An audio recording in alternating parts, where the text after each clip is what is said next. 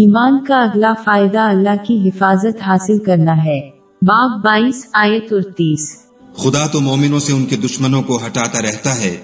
صحیح بخاری نمبر چھ پانچ صفر دو میں موجود حضور نبی اکرم صلی اللہ علیہ وآلہ وسلم کی ایک آسمانی حدیث میں اللہ تعالیٰ چند اہم باتوں کا اعلان فرماتا ہے.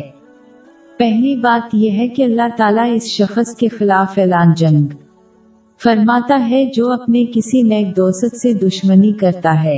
ایسا اس طرح ہوتا ہے کہ جو شخص کسی کے دوست سے دشمنی ظاہر کرتا ہے وہ درحقیقت اس شخص سے بالواسطہ دشمنی دکھا رہا ہوتا ہے.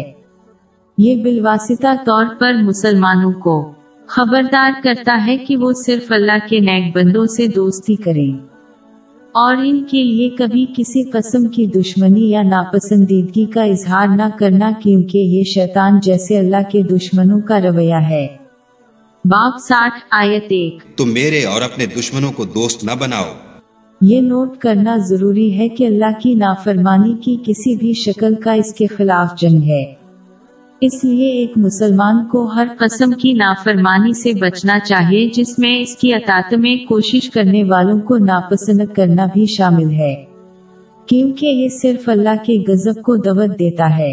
مثال کے طور پر حضور نبی اکرم صلی اللہ علیہ وآلہ وسلم نے جامع ترمزی نمبر تین آٹھ چھ دو میں موجود ایک حدیث میں تنبیہ کی ہے کہ کوئی شخص کبھی بھی اپنے صحابہ کرام رضی اللہ عنہم کی توہین نہ کرے جیسا کہ ان کی توہین ہے.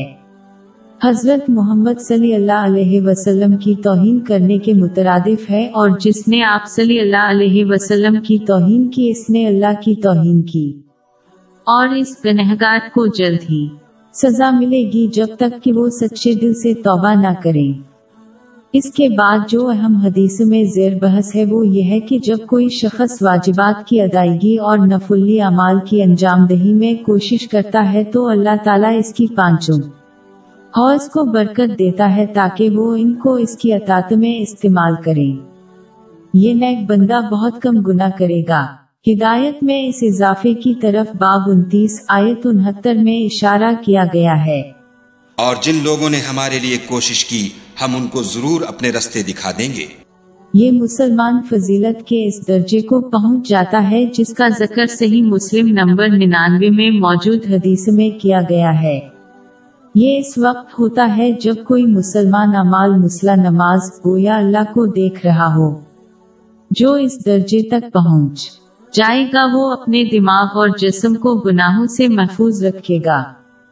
یہ وہ ہے جو جب بولتے ہیں تو اللہ کے لیے بولتے ہیں، جب خاموش ہوتے ہیں تو اللہ کے لیے خاموش رہتے ہیں، جب وہ کام کرتے ہیں تو اس کے لیے کام کرتے ہیں، اور جب وہ خاموش ہوتے ہیں تو اس کی خاطر ہوتے ہیں. یہ توحید اور اللہ کی وحدانیت کو سمجھنے کا ایک پہلو ہے. زیر بحث مرکزی حدیث میں اگلی بات یہ ہے کہ اس مسلمان کی دعا پوری ہوگی اور انہیں اللہ تعالیٰ کی پناہ اور حفاظت حاصل ہوگی. یہ ان لوگوں کے لیے ایک واضح سبق ہے جو حلال دنیاوی چیزوں کے خواہش مند ہیں. انہیں اللہ تعالیٰ کی مخلصانہ اطاعت کے سوا کسی ذریعہ سے ان کو حاصل کرنے کی کوشش نہیں کرنی چاہیے.